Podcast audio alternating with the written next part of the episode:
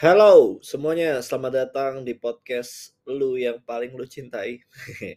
podcast bekal tidur ya.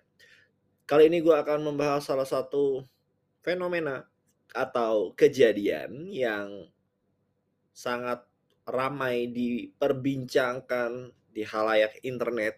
Waduh.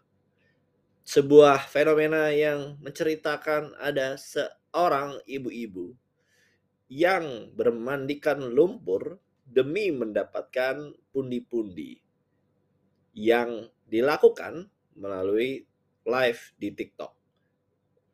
Ini adalah hal yang sangat pantas untuk gua bahas. So, sebelum itu, gua akan kasih tahu sama lo. Bagi yang tidak ingin melanjutkan, silahkan berhenti dari sini. Jadi, gak usah juga dengerin episode gue yang lain. So, give a damn buat gue aja. Jadi kalau mau maki-maki gue nggak usah dengerin juga nggak apa-apa. Nggak usah harus ya meluangkan waktu lu untuk dengerin podcast yang nggak ada gunanya ini. Karena gue nggak butuh lu dengerin. Oke, langsung aja. Jadi beberapa waktu lalu bahkan ini ditanggapi oleh menteri kita, Ibu Tri Risma hari ini. Ini gue akan baca dulu di berita fifa.co.id. Mensos Risma bakal tegur pengemis online di TikTok. Wow, Tren di sosial media menuai banyak kritikan pedas. Pasalnya, jagat maya dihebohkan dengan fenomena tanda petik ngemis online di platform media sosial TikTok. Mereka banyak menggunakan fitur gift hingga rela melakukan apa saja yang diinginkan agar pemberi gift dapat memberikan pundi-pundi rupiah. Menteri Sosial Tri Risma hari ini menyoroti tren yang sedang viral di TikTok itu. Seperti misalnya seorang nenek-nenek yang rela berendam di air hingga mandi lumpur atas permintaan netizen. Risma mengatakan pihaknya bakal menyurati para pengemis gift tersebut karena dinilai telah melanggar salah satu pasal di Undang-Undang Dasar yaitu UUD. Nanti saya surati ya, ndak, ndak, ndak itu maksudnya bukan kepolisian saya imbauan gimana nih ngomongnya saya himbau kali maksudnya saya himbau ke daerah tugas saya itu untuk menjalankan ngemis online memang enggak boleh ujar Risma dalam keterangannya oke Adapun larangan mengemis juga termuat pada pasal 504 KUHP yakni barang siapa mengemis di muka umum akan diancam karena melakukan pengemisan dengan pidana kurungan paling lama 6 minggu ini nggak ada ini ya, nggak ada denda apa? Denda uh, apa sih katanya? Uang ya? Ya karena ngemis ya. Masa orang ngemis dimintain lagi. Pengemisan yang dilakukan oleh tiga orang atau lebih yang berumur di atas 16 tahun diancam dengan pidana kurungan paling lama tiga bulan. Di sisi lain, Direktur Jenderal Informasi dan Komunikasi Publik Kemkominfo, Usman Kansong mengatakan bahwa pihaknya masih mendiskusikan tentang fenomena ini lebih lanjut untuk menghindari kesalahpahaman publik. Kita harus diskusi dengan ahlinya, jangan sampai saat itu salah. Ternyata itu tidak termasuk bahaya juga kan. Gue ngerti nih orang ngomong apa. Gue langsung bahas aja lah. Gak usah terlalu bertele-tele. So, undang-undangnya ada di muka umum. Berarti saya berasumsi umum bisa melalui offline atau online ya, Bu Risma. Tapi pertanyaannya, apakah kegiatan mengemis ini hanya terjadi di tahun 2023? Buat yang lagi dengerin, pakai logika Anda dengan baik. Apakah kalian mengerti fenomena ini? Sudah mengerti dari sejak Anda kecil Anda melihat pengemis bukan? Bukan baru-baru aja dong. Masa sih baru ada pengemis di 2023?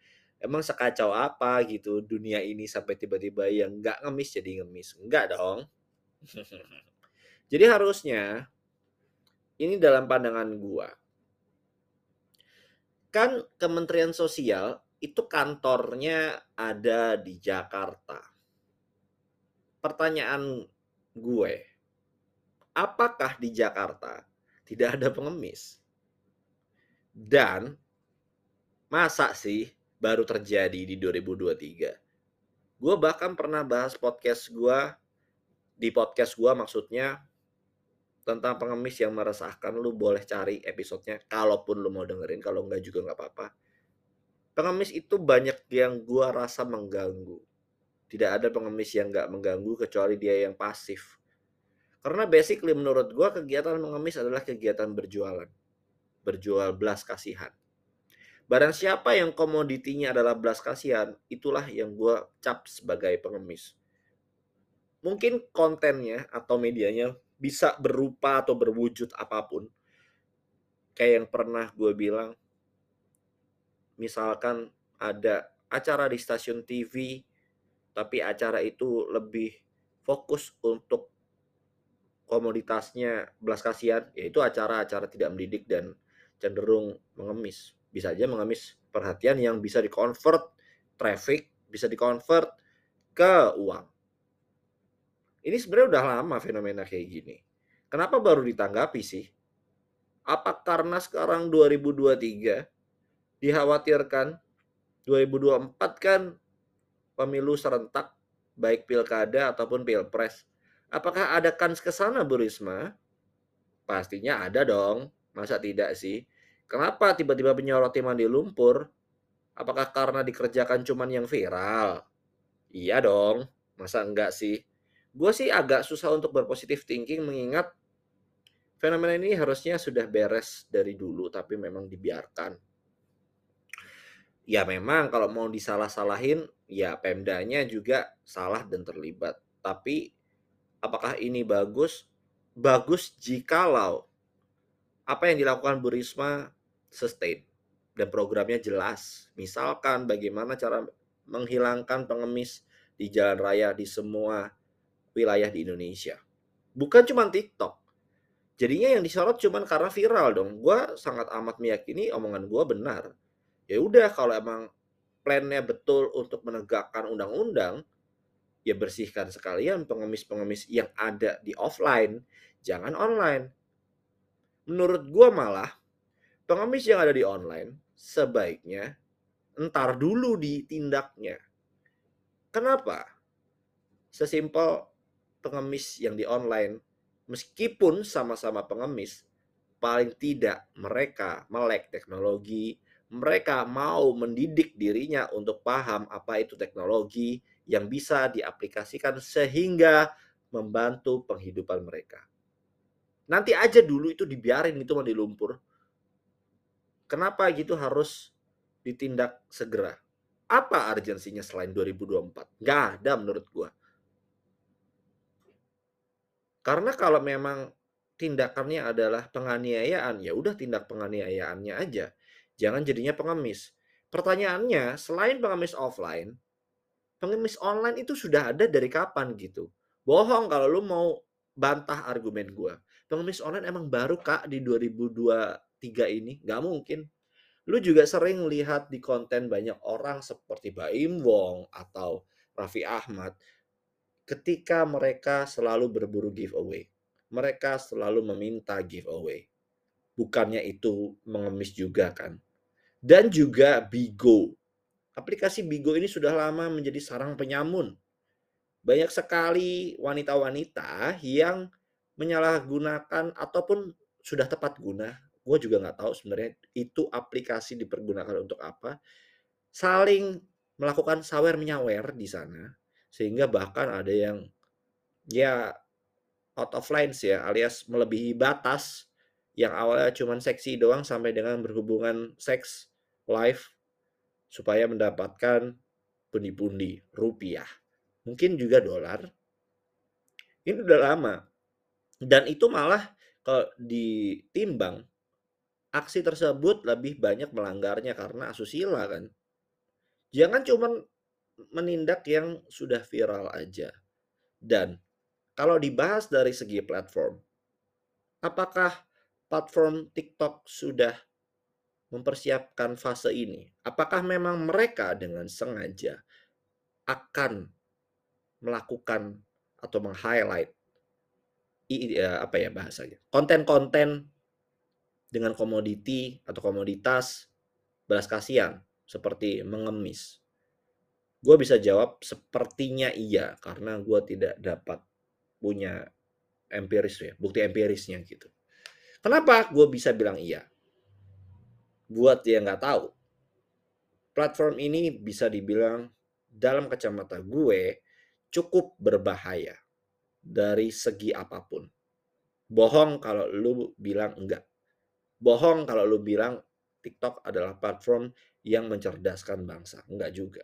Tapi membahayakan, iya. Gue lebih cenderung memilih kosakata membahayakan daripada bilang platform ini bisa memberikan support ke orang-orang ekonomi lemah. Kenapa? Karena sebenarnya platform mengemis online itu yang spesifik. Ya kita bisa.com. Itu kurang ngemis apa platform itu? Saweria, traktir. Itu kurang ngemis apa?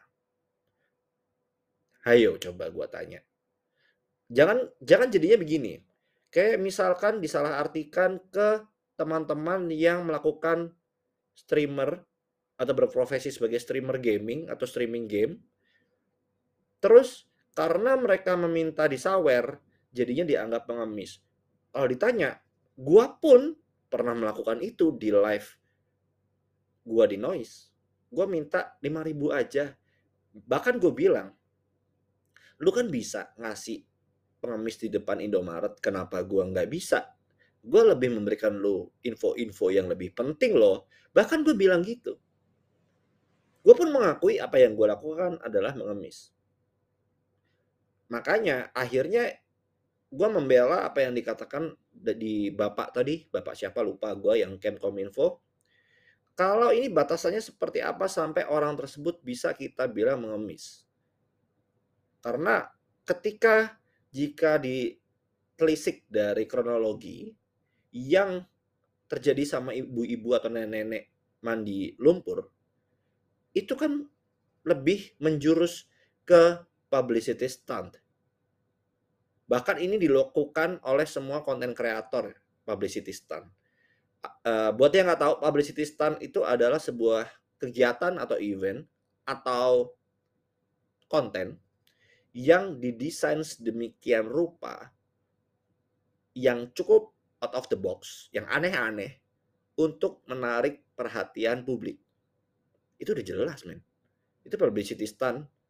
Tapi pengertiannya kalau mengemis sih gue lebih setuju yang di offline yang dibilang mengemis. Karena mereka kalau di sini kan ibarat kata bekerja sehingga mereka mendapatkan uangnya bahkan meskipun mas katakanlah si mandi lumpur itu dilakukan bisa jadi yang ngasih tidak jadi gitu atau bahkan bisa sebaliknya gue akan mandi lumpur kalau lu kasih gue giveaway 100 juta misalkan Nah iya. Kan bahkan sampai ada beritanya. Dia akan berhenti kalau lu kasih gua 200 juta. Dan semua orang netizen menghujat gitu. Ya nggak salah. Nggak apa-apa. Itu itu menurut gua make sense apa yang dilakukan oleh anak itu. Kalau orang-orang bilang anak itu durhaka. Lah gini loh. Anak itu kan yang yang yang mungkin bisa dibilang punya otoritas terhadap ibunya daripada lu semua yang tidak tahu.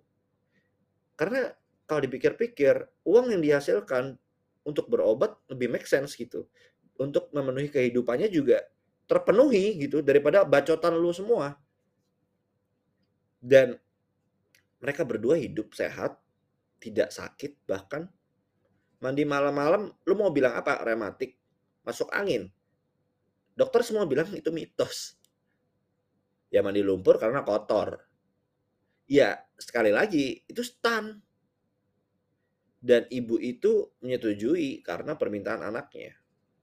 Ya karena ibu sayang anak gimana sih? Dan gue nggak menyalahkan ibu-ibu itu mandi lumpur.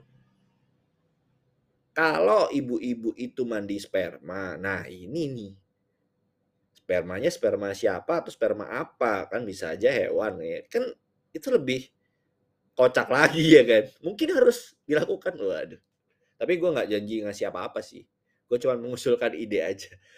Nah, kita balik lagi ke platform TikTok.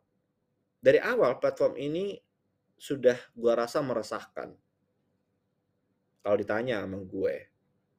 Menurut lu Twitter, eh Twitter lagi, TikTok. TikTok sengaja gak sih bikin konten-konten seperti ini? Bahkan yang dulu awal-awal joget-joget seksi doang. Bahkan habis itu LGBT ngondek-ngondekan. Menurut lu TikTok ini nggak sih bang misalkan gitu ya lo tanya ke gue sengaja nggak sih jawabannya iya bukan lagi enggak udah pasti iya karena itu adalah strategi mereka untuk masuk atau penetrasi ke market kalau misalkan mereka pakai konten-konten matematika ya nggak bakal viral lah. Mereka tahu caranya viral. Mereka sudah punya histori TikTok itu tidak langsung begitu saja jadi loh. Lu nggak tahu ya sejarahnya. Lu cuma tahu ngeliatin konten-konten cewek-cewek joget kan? Kalau yang LGBT lihat yang ngondek-ngondekan kan? Nggak jelas emang lu semua nih. Makanya untuk menikmati sesuatu jangan lupa dicari gitu ini asal usulnya gimana sama halnya kayak lu cari jodoh karena apa menurut gua ketika orang lain atau user TikTok uh, buka TikToknya sehari itu bisa konsum waktunya banyak sekali dan bikin mereka nggak produktif cenderung bodoh karena dampak dari melihat konten-konten tersebut. Ini gue akan sedikit ceritakan tentang histori dari perusahaannya sendiri yaitu ByteDance. ByteDance itu awalnya sudah jelas. Sudah jelas apa? Sudah jelas itu didasari oleh sebuah perusahaan yang ada di Cina yang memang dia ingin membuat sosial media yang baru kurang lebih seperti itu. Dan pertamanya mereka tuh merilis sebuah aplikasi, aplikasinya sampai sekarang masih ada. Maksudnya aplikasi yang berhasil ya, pertama yang berhasil karena pertamanya ada lagi tapi nggak berhasil. Pertama itu dia terkenalnya karena bukan TikTok. Gua lupa nama Cina-nya, namanya Toutiao. Toutiao. Tulisannya tulisan Cina gitu. Nah, pertanyaan gua adalah Toutiao ini sebenarnya apa? Toutiao ini adalah platform berita dan informasi. Jadi seperti ya media detik gitu, tapi interaktif. Lu bisa lihat cara tampilnya itu beda. Dan mereka menggunakan AI bilang, tapi gue fuck with AI. Karena sebenarnya yang membuat ini rame kontennya. Jadi ini konten, uh, sorry, ini aplikasi diluncurkan di 2015. Yang isinya adalah short video, yang most likely TikTok.